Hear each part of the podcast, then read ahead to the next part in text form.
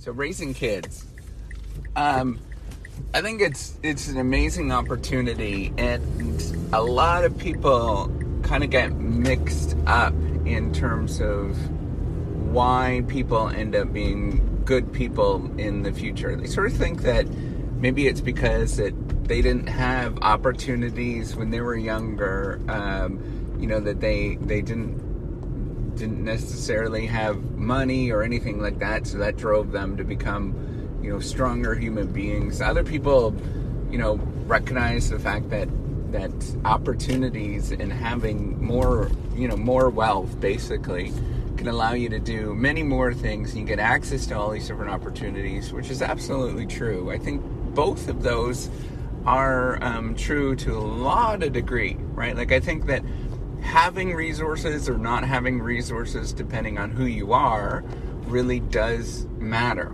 um, but here is the thing that I think we need to sort of point out. I said a little clause at the end, depending on who you are.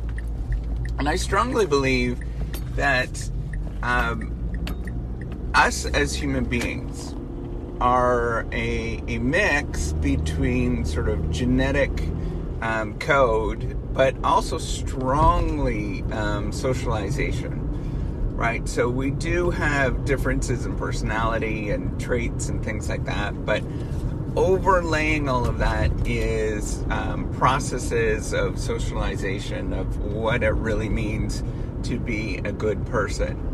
And I think we need to sort of focus on that component, right? So if you grew up in, in a in a bad household that people were not necessarily treating you very well, you're going to have a really different perspective than if you grew up in a household that people just, you know, loved you for who you are.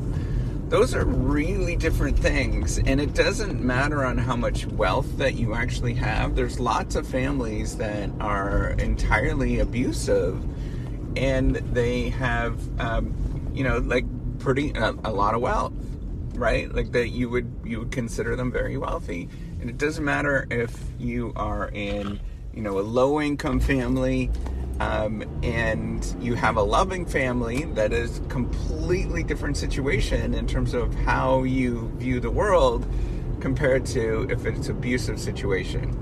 And I think we need to really take a um, you know stab at this, and this is the reason why people end up doing well.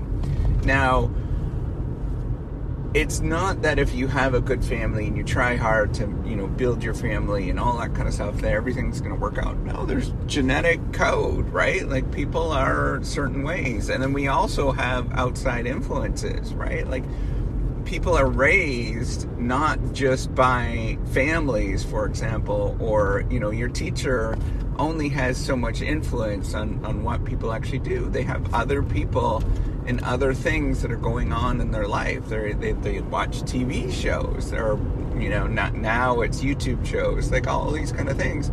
They all play into what happens to somebody. So if you can, you know, control those factors and um, you know mitigate all of the sort of negative components and negative influences. That there goes I'm driving right now. My my phone or my backpack just flipped over. Um, because I stopped at a stoplight. So if you can mitigate all of those influences and have them come together in a certain way, then everybody is going to be, you know, that that that you're going to have a much better um, chance at life, right? And it's not. I'm not just talking about like, hey, this person is going to be the CEO or this person is going to be like the the athlete of the year or whatever it is, but like somebody that grows up in in a well-adjusted um, home where yeah they make you know moderate amounts of money. They have a nice sort of life um, you know but but they also you know they have a nice life. And it doesn't matter how much money they have or or how much how you know how little money they have or how many resources or how many vacations that they have. You just have a nice life um, and you feel okay with yourself. I think that we need to really stress these components of you know family situation um, and then once you sort of think about this one thing that's really important is is thinking about your your family is like your your family, right? Like your your couple core groups of your immediate family. That is your shield against the rest of the world. The rest of the world is not nice to you often. Um, people are not nice to you because that they are broken people, right? Like hurt people hurt other people. That's honestly what it is. So having that sort of shield around you to protect you against the world, I think is is, is extremely important um, and and sort of really deciding on the values that you are going to pass on to your kids and it's a decision i think that is the difference between um, in my view that's a real distinct difference between like old world versus new world right? Like i was my my parents are very old world. Um, they they grew up in a very different time. Um, but you know what you realize as you get a little bit more education is you have a choice in what values you choose and what you're going to do. And and you can actively you don't have to be one way or the other right? Like you can you could just say hey wait a minute. I don't believe in those values that somebody is saying or touting over there. That's nonsense. Um, i can have many of these things that people are saying, many of these different values, no, no matter whether it's right or, you know, from the right or from the left, or whether it is, you know, based on some religious leaders or whatever, right? Like you could say, hey, wait a minute, that doesn't seem right to me. I don't have to abide by those certain values. Um, and we're going to sort of work on what actually makes the best thing for our home. Um, and I think that's the real distinction between sort of old world and new world is that you realize, like, wait a minute, like all of that crap is just made up that's coming out of somebody else's mouth, so I don't have to comply with all of that. Some of it's good, some of it's not. Um, so, like, what I'm getting at is, is you know, I was grew, I grew up in a deeply religious family. Um, and everything that that um, you know the priest said was was basically gospel. And, you know, me, I, have realized that, like, wait a minute, they were making all that crap up, right? And I can pick and choose. Some of it is actually really good stuff, right? Like, like, um, you know, teaching people about, you know, basically each one teach one, which is what, you know, Jesus said, or in, in so many words, right? Like, not, not quite, but, you know, um, those are really good values, and I could pick and choose those things, or we could talk about those. And we don't necessarily. Also, that's the other thing that we, for you know, that that we sort of get mixed up on. We don't have to talk about them openly, although that is good. Like we don't have to talk about all these values and what we sort. Of, we just have to be good people to other people, right? Like we have to like work on things like, wait a minute, I'm angry right now. Wait a minute, I need to work on that. I need to go find something to deal with this anger. Or, you know, I'm frustrated right now. I need to deal with this. Like all those kind of things. Um, and, and, you know, really dealing with all of those emotions, I think is, is the, the sort of trick to it. So coming back to this idea, right? Like people, don't necessarily need all of the stuff, and um, they don't necessarily need to have you know few things right to actually get to a good place where they're well-adjusted humans right? Like they're doing well as adults. They just need to know that no matter where they are that they're loved. Um, and i think that is the key thing. That's the key lesson is that we need to focus on that not the sense that like you're all clingy and all that kind of stuff, right? I mean, that's families have bickering fights and all that kind of stuff. That's part of being human, but realizing keep coming back to the the unit is stable. We're stable. Um, you know, we've got certain things. We need to sort of chill this part down a little bit. We need to sort of promote some things a, a little bit more over here um, to make this more stable. But the more that we make this core unit, right? And even if your family unit right now, if you're listening to this, it's just you, right? That's fine too, right? Like, like there is families out there that just have one person, and that is that is totally fine.